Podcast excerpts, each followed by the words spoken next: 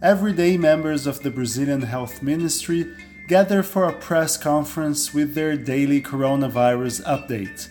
According to the latest briefing at the time of recording, Brazil had confirmed 25,262 infections and 1,532 deaths, with a lethality rate of 6.1%. But despite these official numbers being used by mainstream press all over the world, they don't tell us much about the path of the virus in the country. In fact, no one really knows how many people have been infected by the coronavirus, nor how many have died of COVID 19 in Brazil, which makes any projection for the future little more than an educated guess. This is a major problem for Latin America's largest country because, to overcome a crisis, we first need to know what exactly we are facing. My name is Gustavo Ribeiro, I'm the editor in chief of the Brazilian Report. This is Explaining Brazil.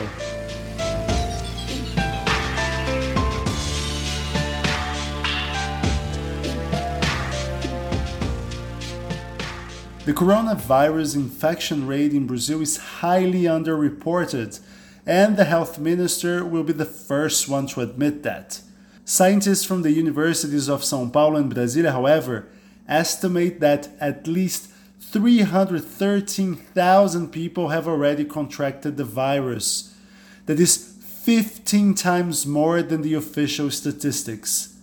How can authorities miss the number by such a wide margin? Well, that's what we'll try to figure out this week. Euan Marshall, hello.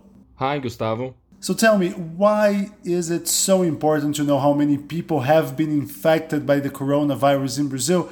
And I'm not talking about like pinpointing the exact number because underreporting is impossible to avoid altogether. But we're not even in the same ballpark here. Well, it's all about testing. Uh, testing is what allows policymakers to properly decide on lockdowns or relaxing social isolation. And you know, Brazil is one of the countries with the lowest rates of testing, despite being among the top 15 worst affected countries by coronavirus. So, out of every million Brazilians, only 296 are getting tested for COVID 19. What about other countries? Well, let's look at Portugal. Uh, according to big data platform Worldometers, uh, which gathers official data from dozens of countries, Portugal has tested 18,000 people for every 1 million residents. Okay, and the results? Well, the perception is that Portugal has the virus under control. Social isolation measures have been put in place and they've been kept there, and new cases have been stable now for the last two weeks.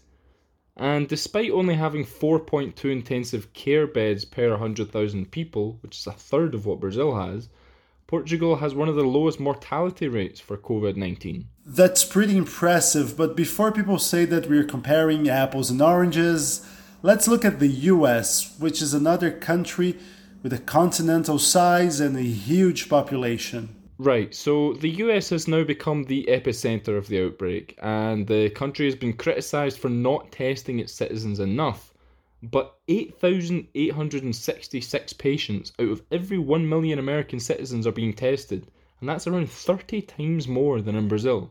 So, why isn't Brazil testing more? Well, there simply aren't enough testing kits in Brazil. Ideally, the government would be putting forward some sort of robust testing structure to create a comprehensive data set for epidemiologists and statisticians to study. Yeah, which is what the World Health Organization keeps repeating test, test, test. But. Right, but the scarcity of materials meant Brazil had to shift their goal towards allocating resources only to those who need it most. The federal government, as well as state administrations, are scrambling to get suppliers and increase their testing capacity, but there are still bottlenecks along the way, right? Exactly. I mean, for instance, some places have testing kits, but not enough machines to process them. In Sao Paulo alone, the backlog for results and diagnoses can reach almost 16,000 cases. I mean, authorities have tried to greenlight more labs, but there seems to be only so much that can be done at this point. Would you agree with that? Well, David Uip, who is the leading infectious disease expert in the Sao Paulo state government, he recently said that while the number of diagnosis centres could go up, we shouldn't be expecting any miracles. He said that there is the ideal world and there's the real world, and that testing everyone is just unrealistic. And allowing the gazillion labs to process tests is not necessarily the answer, right? Because we have different types of tests with different efficiency rates. Yeah, so for instance, we had a major mining company that donated hundreds of thousands of rapid testing kits to the government. The problem is that the margin of error for these tests is huge. It can be up to 75% for negative results and 14% for positive results. So that means that lots of people with COVID 19 might be getting false negatives and they could be spreading the virus while thinking that they're safe. The thing is, as everybody gets worried about the coronavirus, pharmacies are able to make an extra buck by selling these quick tests, right? Exactly. The lack of federal regulation hasn't stopped Rio de Janeiro pharmacies from selling these tests, which is illegal. So these tests cost around 390 reais. That's almost half of the minimum wage, and they haven't been proven to be effective. Right, but not to make this episode 100% bad news. There are several great local initiatives to increase the country's testing power, aren't there? Yes, so in Niterói, which is a city right next to Rio, the City Hall announced mass testing with 40,000 tests arriving from the US, which is enough for 10% of that city's population. Wow. Yeah, and in São Caetano do Sul, which is to the south of São Paulo, the mayor's office announced a program to test people at home. And in Salvador, up in the northeast, the city has even started pulling cars over, stopping drivers, and taking their temperature. If they have a fever, they get tested for COVID 19. Yeah, no, I saw that. And the funny thing is that as many people are curious to see what the test is like, they're driving to these places and they're breaking social isolation. yeah, that's interesting. That's a bit of a catch 22 there. So we have one more, right? Yeah, so researchers at the Federal University of Minas Gerais are developing a new low cost COVID 19 test. It would be the first of its kind developed in Brazil, and each unit would cost 5 reais, which is, you know, less than 1 US dollar. Their work, however, has stalled due to a lack of inputs. The group needs 1.5 million reais to keep their project alive, that's less than 300,000 US dollars. And without money from the university, they've started an online crowdfunding campaign. If they find investors, researchers say they could produce up to 1 million tests in the short term future. A link to their crowdfunding campaign will be on our website, which you can access by going to brazilian.report slash podcast.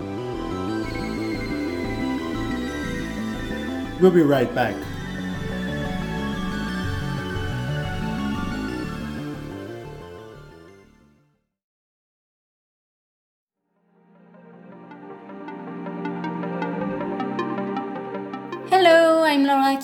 Co-founder of the Brazilian Report. This week, many Brazilian newsrooms will hold talks to decide whether they will cut the wages of their journalists by up to 70%.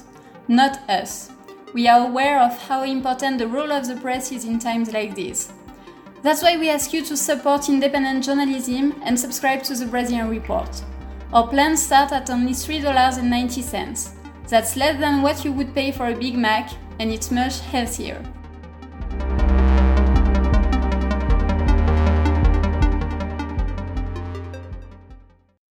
So, even in the first part of this episode, we talked about the sheer lack of data about the real presence of the coronavirus in Brazil.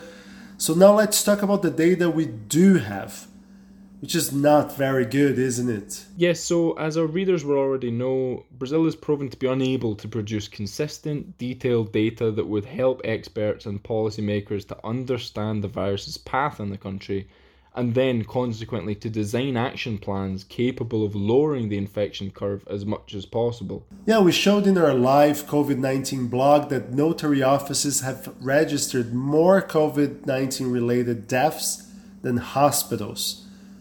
So, meanwhile, many death certificates come with, quote, suspicion of COVID 19 as the cause, which goes against all international protocols.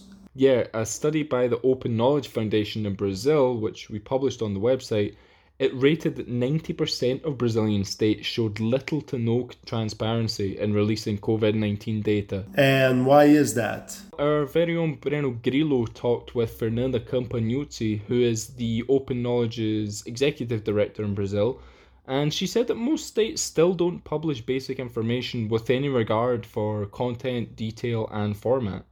I mean, oftentimes you'll have each state and municipality compiling data in the way they see fit which does not necessarily relate to other states. This is a tragedy. I mean, I was talking to our data editor, Marcelo Soares, who told me that each state has even its own way of publishing data.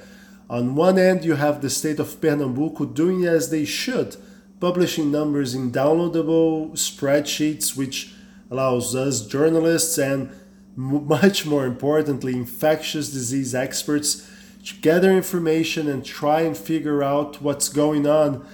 But some other states release data on PDF files, which makes it harder to scrape the numbers. But then the worst case must be the state of Pará, which discloses this kind of information on Facebook cards. Yeah, that doesn't sound very professional. No, it doesn't. But let's move on. Uh, which other problems can we single out? Well, we also have some states which are collecting the addresses of patients with confirmed infections, while others aren't. And even uh, why is that information pivotal? Well, it helps to offer a snapshot of the path of the virus, as it were. As the World Health Organization said in a 2017 bulletin, analysis of big data is already proving critical in building accurate models of disease progression. I mean, at, least at a first glance, these episodes we're listing are more linked to incompetence than anything else, but could that lack of transparency also be going on for political ends, like to cover up the true size of the problem? Well, some reports do lead to that conclusion. Uh, reporters Patricia Figueiredo and Marina Pinhoni from the news website G1 they revealed a memo from state authorities in Sao Paulo which had guidelines to 37 healthcare units to only report severe cases of coronavirus infections. The state administration responded that the move was, quote, standard procedure and it was to help policymakers focus on more severe cases. Yeah, that sounds shady. Yeah, it does, especially when we take into account the political beef between President Jair Bolsonaro and the Sao Paulo governor, João Doria, who has become something of the poster boy for social isolation measures. He put his state under quarantine, which he renewed until the end of April, and he hasn't missed an opportunity to jab at the president for his lack of leadership during the pandemic. It's not exactly an ideal scenario to be in because at one extreme you have the president Jair Bolsonaro doing every single thing in the book that experts have advised against, asking people to go about their business as usual, making physical contact with several of his supporters, sometimes even wiping his nose before doing that and then on the other hand, you have governors that might be doctoring the data, and please, no pun intended here, to make it look like they're doing an awesome job against the virus. Yeah, it's not great. It seems like we're stuck between a rock and a hard place at the moment. Euan, thank you very much. Thank you. If you like this podcast, please rate us with five stars that will help more people find out about this show. And also, don't forget to visit our website. We're bringing new content every day about how the pandemic is affecting every single aspect of life in Brazil, all the way from the GDP to the sex industry. We also have a paywall free COVID 19 live blog. But you should know that the best way to support independent journalism is by subscribing to our website. Our plans start at less than $4, which is really not a lot to ask for for quality information from our great reporters. So go to Brazilian.report slash subscribe. That's all for this week. Stay home, stay safe. See you next week. My name is Gustavo Ribeiro, and this was Explaining Brazil.